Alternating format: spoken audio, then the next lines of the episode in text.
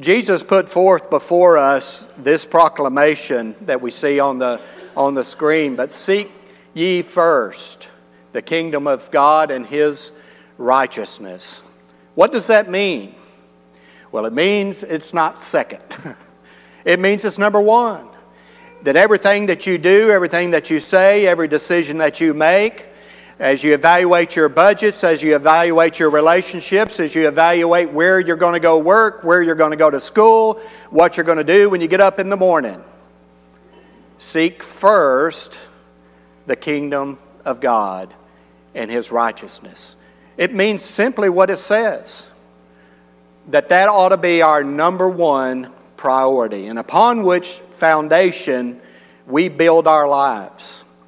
And so, as a congregation, we have undergone this month a, a study about the kingdom of God and putting it first and, and making sure that we uh, are looking for a church that. And so, I want to briefly review uh, what those are. The first one we kicked off with this month, Brother Ty led that, uh, that discussion, and that is seeking truth. We want to be a part of a congregation that seeks truth and that their effort is in recognizing the Word of God, its authority in our life. And so we, we use as a, a primary text for this uh, overview 1 Timothy 3 and 15. But if I tarry long, that thou mayest know how thou oughtest to behave thyself in the house of God, which is the church of the living God, the pillar and ground of the truth. You see, the church is the pillar and ground of the truth. The question for us is as a congregation, are we going to adhere to what the pillar and ground of the truth establishes for us? Are we going to follow its pattern? Are we going to follow its teachings? Are we going to identify truth and what applies to us? And then we're going to live that in our life. We're looking for a church that's evangelistic. Brother Timothy led that discussion, and here's a couple of verses that talk about that. Now, I do want to say, with the caveat, as, as I speak today and present what my topic is, that it will be incomplete if you do not tie all of these four together. You must go, because I do not have time to go in every nuance, uh, nuance uh, of what Timothy covered, or what Ty covered, or what Brother Scott covered last week. So you're going to have to take those. And I know some are here today and they haven't heard all three of those. And what I'll encourage you to do is to go to our YouTube channel and subscribe if you're not, and then watch them and watch them in order and pay careful attention to the things that are shared because some of what I share with you today will be incomplete without what they have prepared for me as I speak. So, evangelistic, we've got the Great Commission that we're, we have been given to us. We find it in Mark, we find it in Matthew, and the Matthew 16 and verse 15 focusing on preach the gospel. The gospel was, has been talked about even in the old law. Abraham talked about the gospel. To him, it was the good news. He knew something was coming that was going to be different. And even Christ, as he began to preach the gospel and talked about it, it was from the sense that it is good news that the Messiah has come. But until Peter presented the gospel and the, in the full effect of that, the death, burial, and resurrection, and the likeness of which we obey that today, is when the gospel was presented in its totality. Jesus told his disciples what it, what it was. He told them that I am going to die and I'm going to be buried and I'm going to re- be resurrected. That was the gospel. And you and I obey a form of that today. Also, presented in that Great Commission is the idea to teaching them to observe all things whatsoever I've commanded you. And lo, I'm with you always, even to the end of the world. He also told them that He was going to send to them the Holy Spirit, and that the Holy Spirit would lead them into all truth. The Holy Spirit would cause them to remember the things that He told them. And as we look at Matthew, Mark, Luke, and John, which are the eyewitness testimonies of those that lived with Christ, not every word of Christ is recorded there. It's not. It's, it would be, if you put all of it together, it, it is really a small amount of information. But as we get into Acts and Romans and so forth, throughout the, the New Testament, we have the apostles being reminded by the Holy Spirit and them, them writing it down for us today what those things are that we're to teach everybody. And the idea here is discipling them. Then last week, Brother Scott led this discussion on having a church that's alive, and he talked about the fact that, uh, that a, a body that's alive has a heartbeat, and it has a pulse to it, and it has breath to it, and it has a brain to it, and the brain feeds the body and gives direction to the body. Without the head, the body is, is dead, and so forth. And so we talked about that, and two of the verses that I want to pull from that that, w- that I see as kind of the core verses of his lesson, Revelation uh, 3 and 1. And unto the angel of the church in Sardis write, I know thy works, that thou hast a name that thou livest and art dead. You see, it's not enough to look like you're alive. It's not enough to have the appearance that you're alive, because you can have the appearance of being alive, but be dead. And so it's important for us that we identify the characteristics that the Bible tells us that a church is alive. The church is alive. The question to us as a congregation are we going to be alive? Are we going to look at scriptures and we're going to apply the things that we learn from that to demonstrate the life that we have in Jesus Christ? And so we find in Acts 2 and 42, and they continued steadfastly. And Brother Scott uh, went into a word study of steadfastly there and, and identified it as dutifully firm and unwavering manner in the apostles' doctrine and fellowship and breaking of bread and in prayers. So, one of the ways to identify if a church, uh, uh to identify the church that you want to be a part of and that we want to be, that we want College Park to be, is to look at the New Testament church. And if we are saying the things that they said, if we're doing the things that they are doing, we're going to display the characteristics of being alive. We're going to follow the apostles' doctrines. We're going to participate in fellowship and interact with our environment in the breaking of bread and in prayers. We're going to do those things. And so people will be able to identify that this congregation is alive based on their comparison to what we do to what they see the New Testament church doing. And so that brings us to today and a couple of ways that we can look at today. And these couple of verses are core and central to what I want to share, although I'm going to, I'm going to go more so with the second verse than the first verse, uh, is equipping the saints. In Ephesians 6 and 13 says, Wherefore take unto you the whole armor of God that you may be able to withstand in the evil day, and having done all, to stand. So part of equipping the saints is providing them with the tools that have been provided to us, or utilizing is probably a better way of saying it, utilizing the tools that have been given to us, that scriptures give us. And if we take those tools and we apply those tools, then we'll be able to stand or withstand the evil days, and having done, we'll be able to stand. The helmet of salvation is one of those in this armor, if you back up a little bit and the, the sword of the Spirit, the shield of faith. And the very first one that it names, so I got things out of order there, but the very first one says, Have your feet shod with the preparation of the gospel. Isn't that interesting? You have all these major body parts being covered by these other items, but yet our feet are to be shod with the preparation of the gospel. Why? The gospel is the core principle of the church. And the feet are a demonstration of what takes us somewhere. And so, as we move through this life and as we have friendships and relationships, as we raise our families, as we have associations in the workplace, all of those sorts of things, our feet should be shod with the preparation of the gospel. What we say, what we do, how we act, uh, the relationships we have, the movies we go to, all of those sorts of things should reflect the gospel of Jesus Christ in our life. And so we are transporting it from place to place. And I think that's why the Holy Spirit chose that illustration of putting the gospel on our feet, because that's how we move and that's how we live. And so then the second part, and, and that we have been doing since the very first lesson in uh, seeking truth. We've been equipping the saints. We've been identifying the tools and the, the mechanisms and the process that will help us to be successful in life.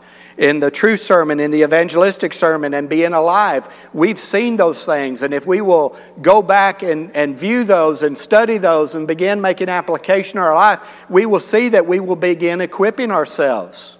We'll be putting on the tools that God has given us to be successful in our life, in our marriage, in our workplace, in our relationships, in our parenting, and all of those sorts of things.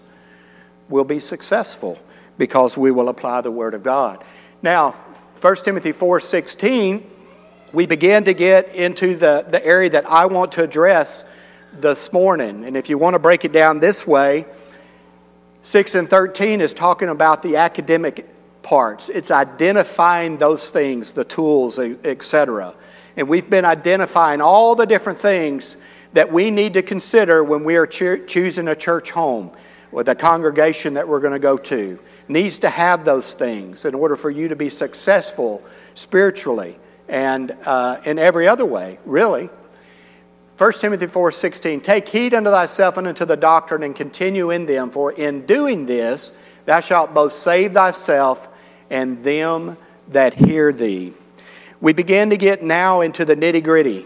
We now get into the uh, the expression of all those things we've learned, the application of those things we've learned. We have been studying about the different aspects of being equipped, the truth, and so forth. And now we're beginning to put those things on, but then what are we going to do? We're going to go to battle.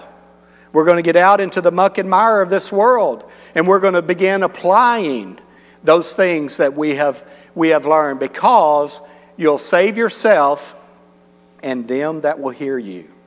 And so, your life in the muck and mire of this world should be a shining light. It should be an example of an overcomer. It should reflect Jesus Christ in your life through the challenges, and there are many. We're not immune as Christians to the difficulties and the challenges of this, of this life.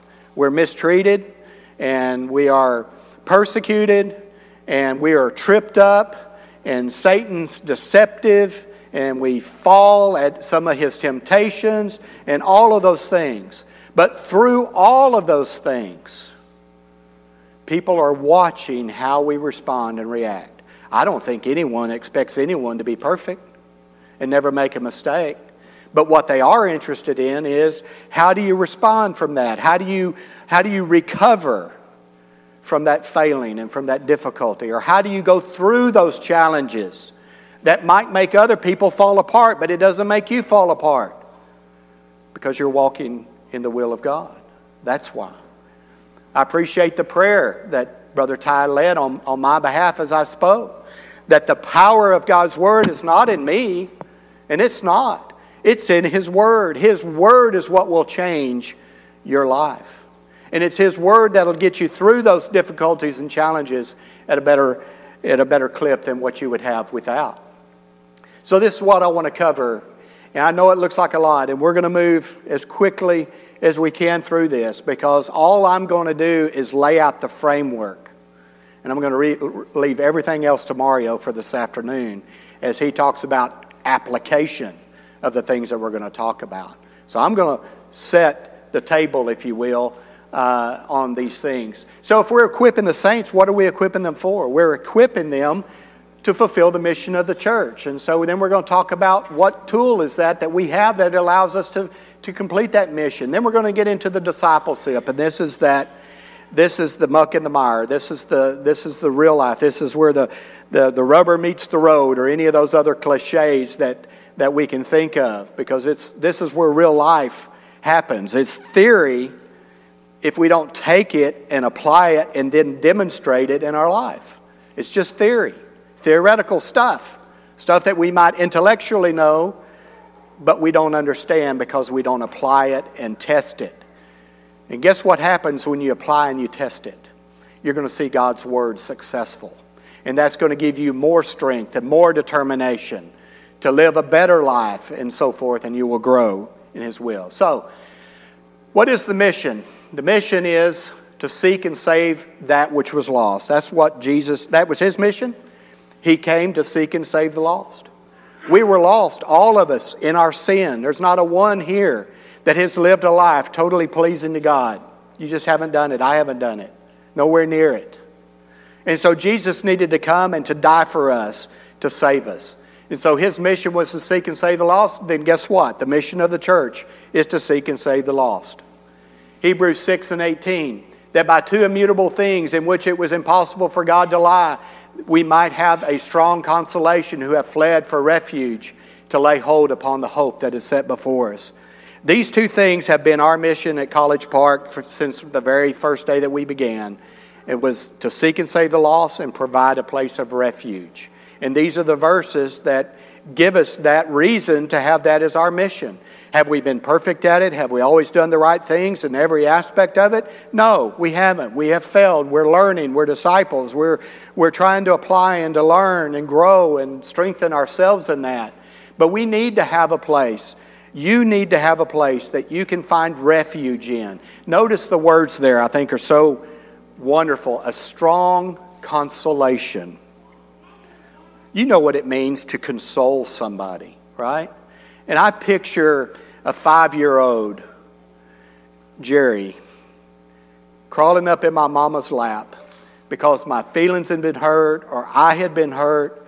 And I just curl up in her lap and she holds me and she pats me and she kisses my, my forehead and she tells me it's going to be all right. And within just a little while, the tears are gone and I'm back down on the ground and I'm back at it again. We need a place where we can come and be embraced and be held if that's what we need. We need to have our tears wiped, we need to have our chins lifted, and we need to console one another.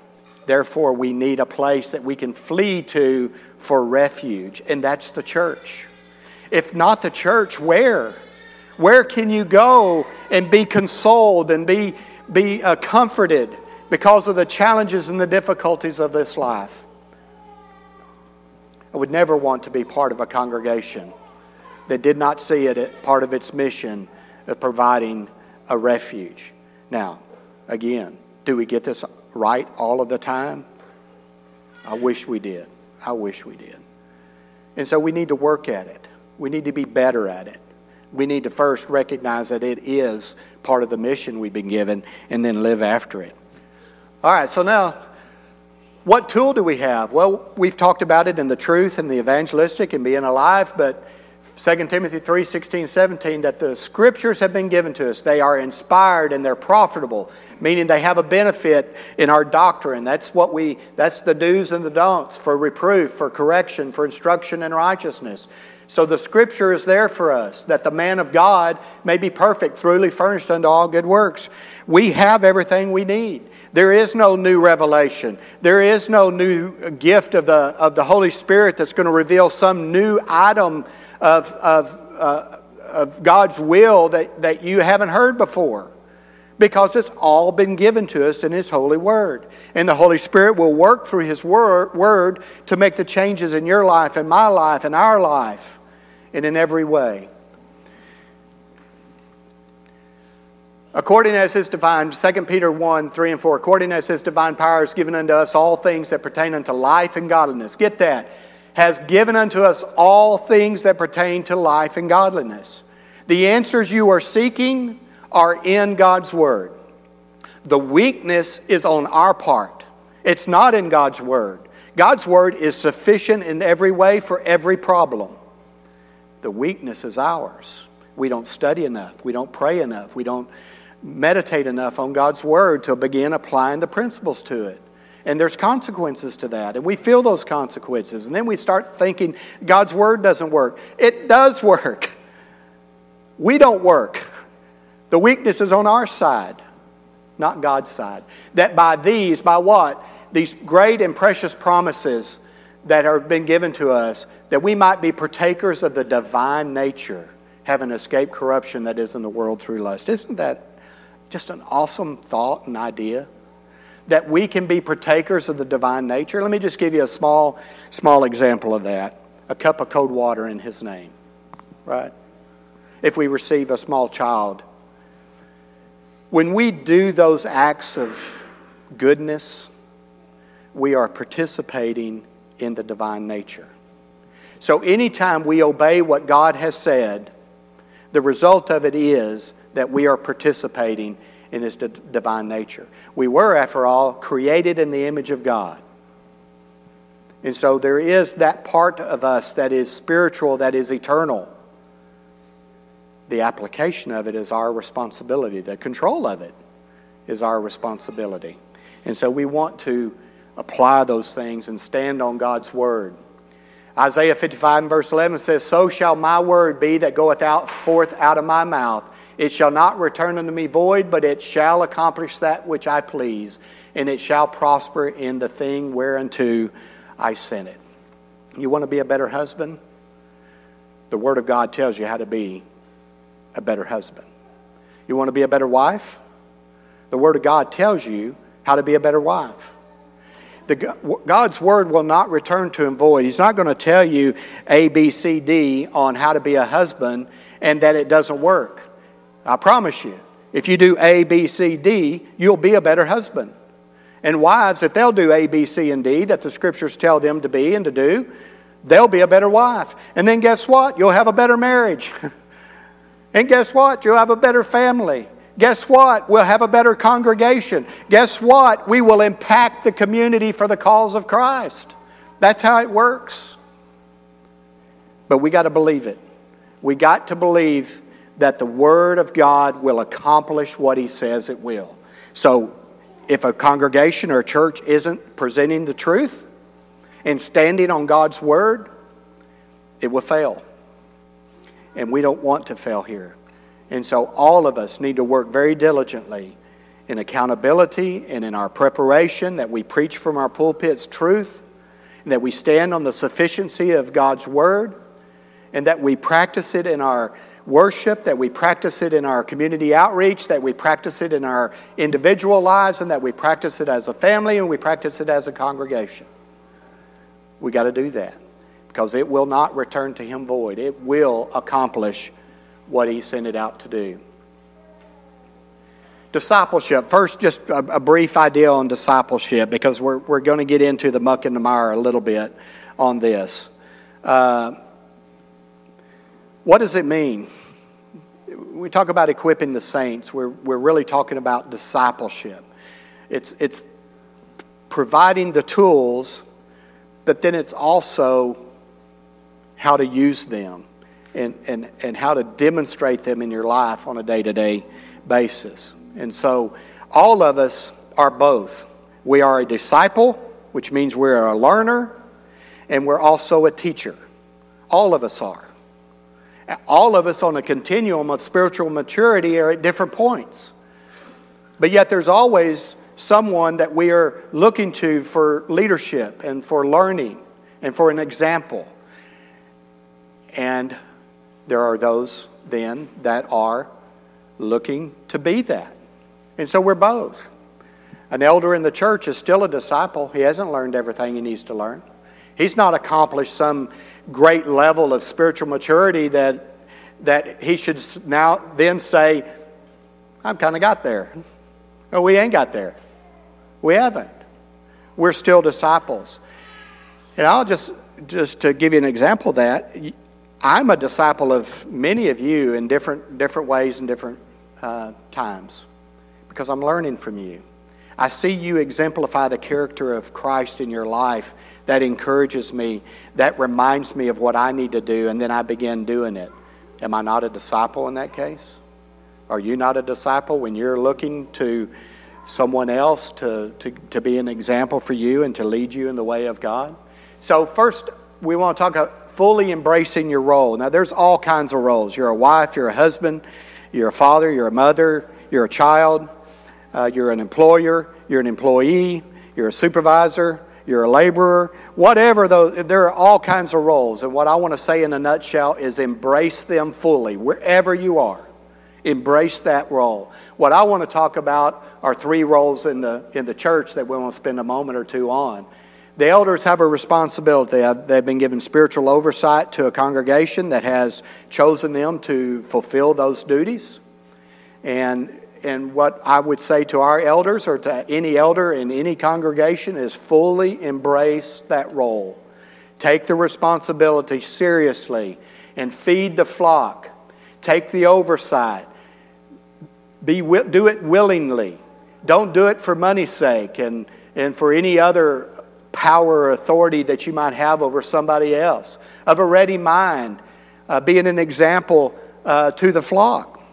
These are a critical role in a congregation are the elderships, who are also referred to in scriptures as pastors or shepherds or overseers, presbyters, and so forth.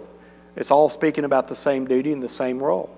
And so the elders need to embrace that. And a congregation needs to encourage them to embrace that and reinforce them embracing that. And if they're not embracing that, cry out, call out, go talk to them about embracing that role in the, in the congregation.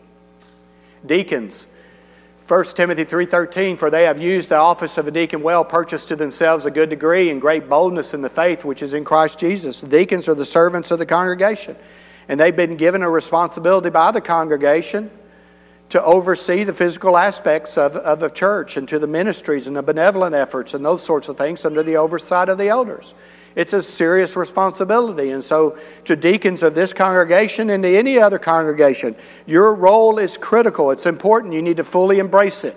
And, congregation, you need to hold the deacons accountable for fully embracing it, which means you give them latitude to embrace it. Which means when they call on you to ask you to do something, you submit to that and you jump on board and you do the things that you need to, need to do. Now, obviously, I don't even think it needs to be stated, so why am I stating it? I don't know. But if they were to ask you to do something unscriptural or sinful, of course you would refuse to do that. But they don't. Acts 6 and verse 3 and 7, when the uh, church was first begun and they began to grow and there began to be some organization needed, the apostles uh, set forth what we read here. Wherefore, brethren, look ye out among your among you seven men of honest report, full of the Holy Ghost and wisdom, who we may appoint over this business. And this business was ensuring that the widows were being appropriately taken care of uh, with, with the church. And that one widow wasn't receiving too much and another widow not receiving any. And what I want us to notice is that when we organize the way that the church, the way that God instructs us to organize, when we do that, his word will not come back void, it will accomplish what He said it to do. Notice what happens.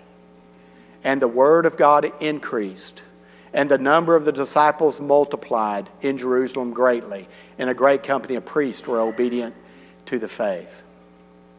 When we do things God's way, we reap the benefits of it. The Word of God will increase, so more people will know it. It'll reach more people, more opportunities for conversions, in the disciples multiplying, and those that were already members were strengthened because they gained more knowledge. Saints, that's everybody uh, elders, deacons, members of a congregation, members of the body of Christ, are saints. Galatians 6 1 and 2 Brethren, if a man be overtaken in a fault, ye which are spiritual, restore such a one in the spirit of meekness, considering thyself, lest thou also be tempted. Bear ye one another's burdens, and so fulfill the law of Christ. So every one of us needs to embrace that role that we have. Now, how are we spiritual? Well, we're going to spend time in God's Word. I already said that all of us on a continuum of our spiritual maturity are at different levels. But we need to take wherever we are in that and, and fully embrace our role, fully, fully embrace the opportunity that we have to disciple one another and to work with one another so that we can benefit the kingdom of Christ. Credibility.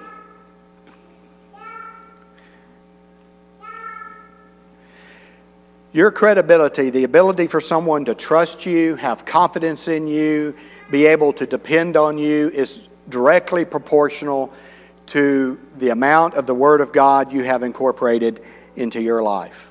And again, we're all on this continuum. But credibility, holding one another accountable in this discipleship that we're talking about, in this area of the muck and the mire, because it's not easy to do this. Now, we're not talking about being rude to people. We're not talking about being harsh or angry. And in fact, if you go to one of the earlier lessons, you will, you will see that these things are to be done in love.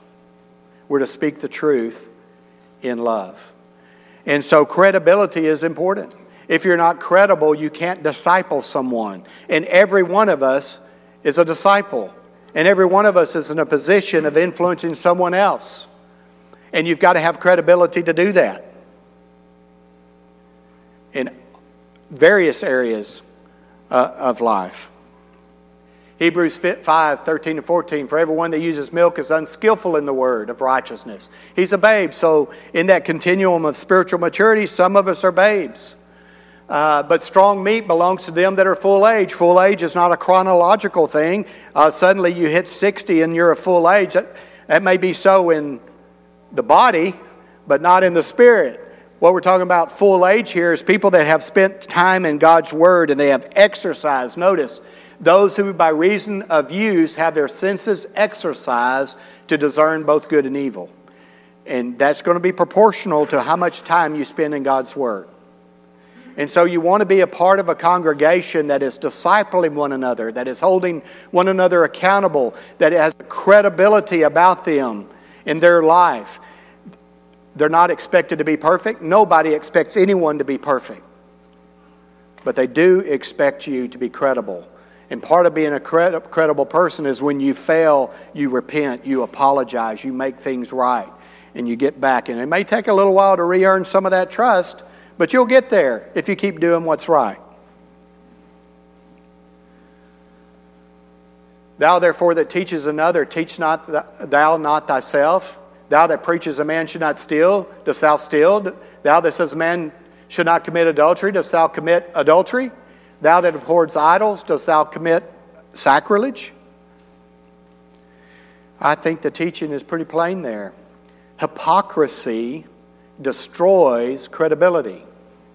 We're not talking about making a mistake in this case. We're talking about living and accepting a, a shortcoming in your own life, a sinful activity, and yet telling other people how they ought to live.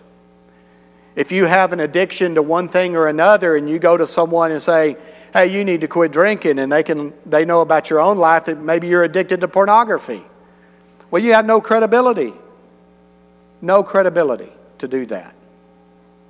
And we've got to have that because we need it in holding one another accountable as a, as a body of Christ. We're talking about getting to the individual level of applying these principles that we have learned about in Scripture. To instill a sense of personal value, sin, sinful patterns, addictions are oftentimes a result of a poor self image. We don't think very much of ourselves. We feel like we're doomed to failure. we we do not see any real intrinsic value in ourselves. And so it's important for us who understand what Christ did for us to understand that we are of high value. And we don't mean that in an arrogant way. And we should never be, you know, better than thou kind of attitude about stuff. But the fact remains that God sent his son to die for you. What greater value could he have spent on you? We talk about something of value is based on how much does it cost or how much sacrifice did it require to get it. Well, is there any greater sacrifice than the Son, God the Son, leaving heaven and coming to earth and being spit on and being abused and mocked and ridiculed and, and beaten and nailed to a cross? That's high cost high sacrifice. Words are inadequate to describe the value that God places on your soul. So, how could I do it any more than that? I can't. But I don't have to because God did. And so, it's important for us to see a high value for ourselves. Because if, I, if that great a price was paid for me, then I'm going to break that pornography addiction. If, that, if I see the real value that was paid for me, I'm going to quit doing this sin or that sin. I'm going to stop. I'm going to stop it at least in a way of it being a pattern or a consistent area in my life. I may stumble now and then, but I'm going to repent and I'm going to get up because I'm going to remember the price that was paid for me, the scourging that my Savior took to pay for my sin.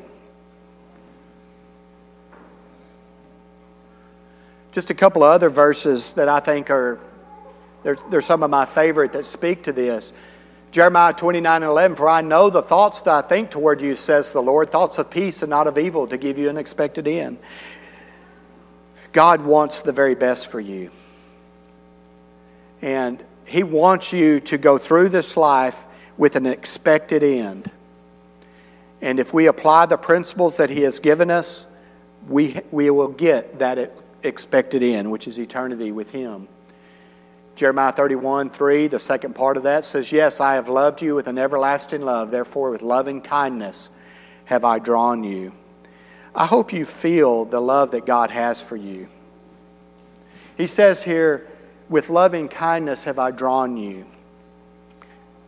Jesus said that if I be raised up, and he was talking about his crucifixion and placed on that cross and dropped in that hole, if I be lifted up, I will draw all men to me.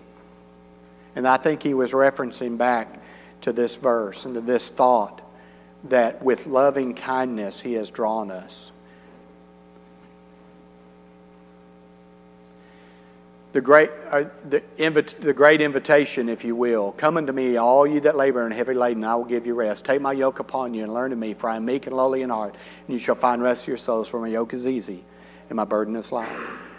There is a burden, there is a yoke, but it's light by comparison. But what does he say to get that? He wants you to have rest. He wants you to be able to crawl up in his lap and be held and consoled by him.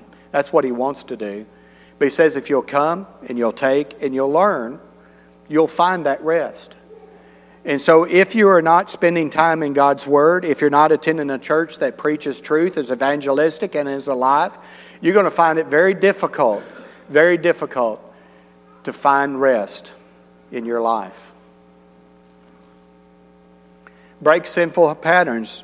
Part of, our, part of our reason of spending time together and get to know each other, and the reason we're told to confess our faults one to another, is so that we can disciple one another, so that we can apply that equipment, those tools that God has given us, that we might be equipped by, and that we can put them in, into action. And one of the ways we do that is by, is by encouraging one another, one, by the example that we live and that, that we have overcome things. So you may have to share your testimony of what Christ has done in, in your life, and, and glory be to Christ if you can do that. And you should do that. Give Him the glory for what He has done in your life. But another reason to do it is not just that we want to be an example to other people because sin destroys. It destroys marriages, it destroys families, it destroys lives, it ruins relationships. Jesus describes Satan as a thief. He comes but for to steal, to kill, and destroy. That's what he wants. Jesus said, I came to give life and it more abundantly. The wicked are like the troubled sea when it cannot rest, whose waters cast up mire and dirt. There's no peace, says my God to the wicked. Galatians 5 19 through 21 says, works of the flesh are manifest, which are these adultery, fornication, uncleanness, lasciviousness, idolatry, witchcraft, hatred, variance, emulations, wrath, strife, seditions, heresies, envyings, murders, drunkenness, revelings.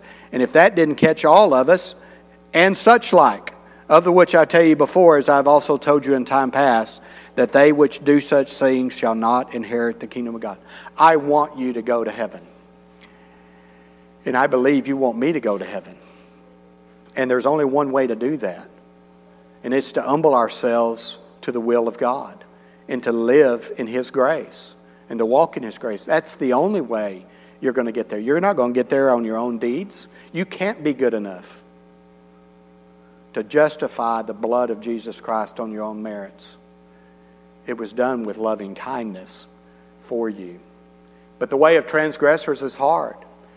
In James, it says that we're drawn away of our own lust, and sin, when it is finished, brings forth death. I don't want sin to bring forth death in your life, and we're talking eternal death here. We're talking about damnation. We're talking about hell when we talk about these things. I don't want that for you. I don't think you want that for me. Some homework. Psalm 77. Read it. Look at verse 10. This is my infirmity. You know, we like to make excuses. We like to blame our problems on somebody else. That's just not the case. My sin is my fault. This is my infirmity. It's not anybody else's. Uh, if you want to study on fasting that helps break sinful patterns, I would love to study. There's more to it than this one verse, but this one verse tells us the ideal behind fasting is to loose the bands of wickedness, to undo heavy burdens, and to let the oppressed go free, and that you can break every yoke. What greater yoke is there than an addiction? An addiction to alcohol, to drugs, to pornography, or any other kind of envy. Envy can be an addiction.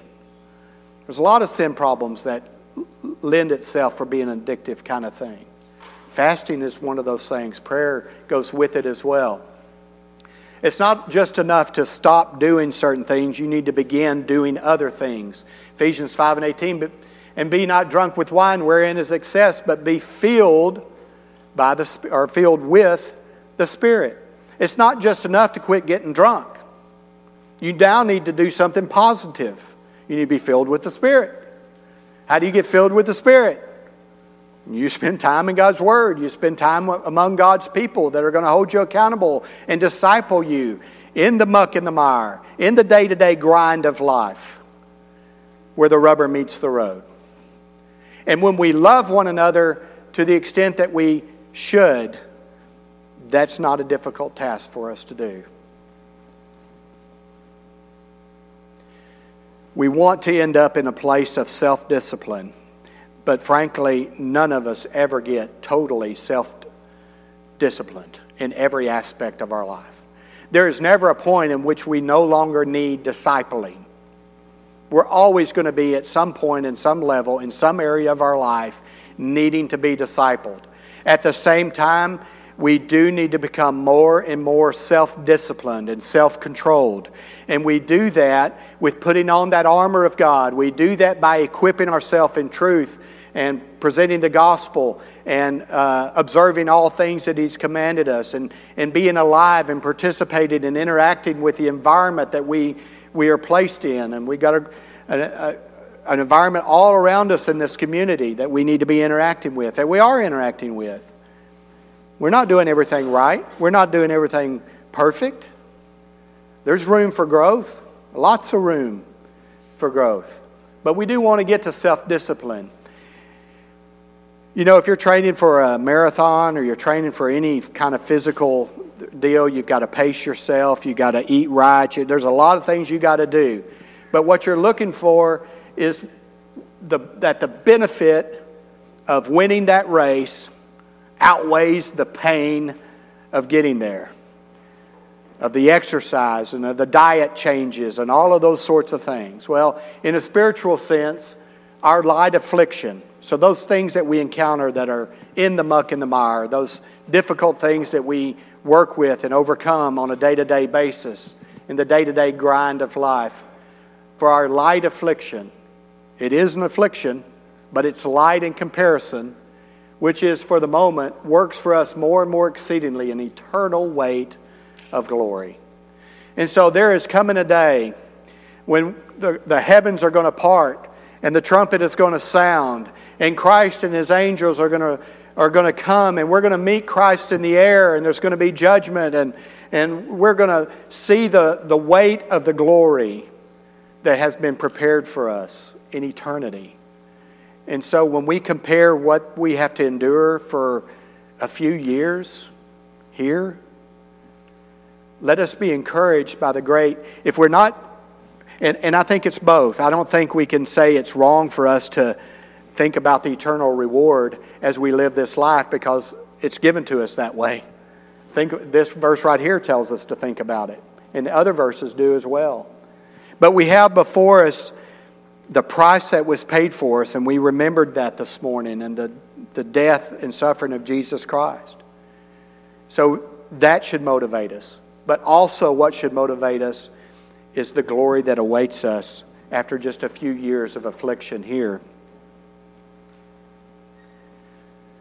Wherewithal shall a young man cleanse his way? You ever been to that moment you go, okay, well, what do I need to do? How can I fix this? What are the steps that I need to take?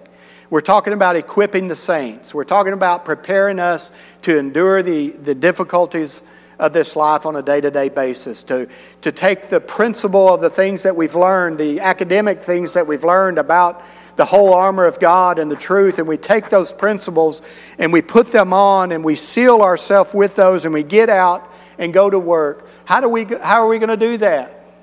Well, Psalm 119, beginning verse 9, tells us that, answers this question by taking heed thereunto according to thy word. We could stop it there. Maybe I should stop it there. Because that's the answer the answer to how we overcome our challenges, our weaknesses, our difficulties, how we restore relationships, how we restore our relationship with God through Christ. All of those things are done if we will take heed according to the Word. It all comes back down to the sufficiency of God's Word. It has everything that we, we need to know. I don't know it all. Brother Ty doesn't know it all. Brother Timothy doesn't know it all. You don't know it all. We don't, we, we will give that. But that doesn't change my conviction and my belief that it contains it all. It does. The weakness, as I've said earlier, is on my part. It's on your part. Because we don't study enough. We don't meditate enough. We don't spend enough time with our God and our Father in heaven. By taking heed to thy word, with my whole heart I sought thee. Oh, let me not wander from thy commandments. Thy word have I hid in mine heart, that I might not sin against thee. Blessed art thou, O Lord. Teach me thy statutes. With my lips have I declared all the judgments of thy mouth. I have rejoiced in the way of testimonies as much as in all riches. I will meditate in thy precepts and have respect unto thy ways. I will delight myself in thy statutes. I will not forget thy word. You know, there's people that I have studied with, and they say, I see that that's the Word of God, but I'm not going to do it.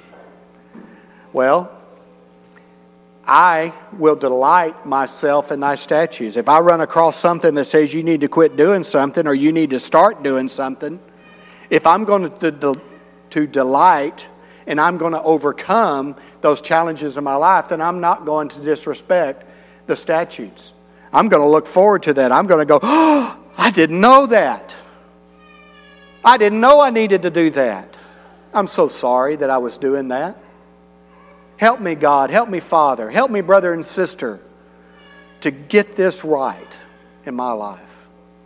That's the attitude we will take when we delight in God's statutes or in His laws and His teachings. So we talked about today the mission of the church, the sufficiency of God's word. God's word is a is an anchor that you can that you it's a standard and it's an anchor that you can count on. When everything else falls apart, when one area of your life fails or another area uh, is on life support, the word of God is something that you can count on. You can go to man and man can give you all kinds of ideas, but you can't set an anchor to it. But you can tie off on the Word of God. You can count on it. It is sufficient.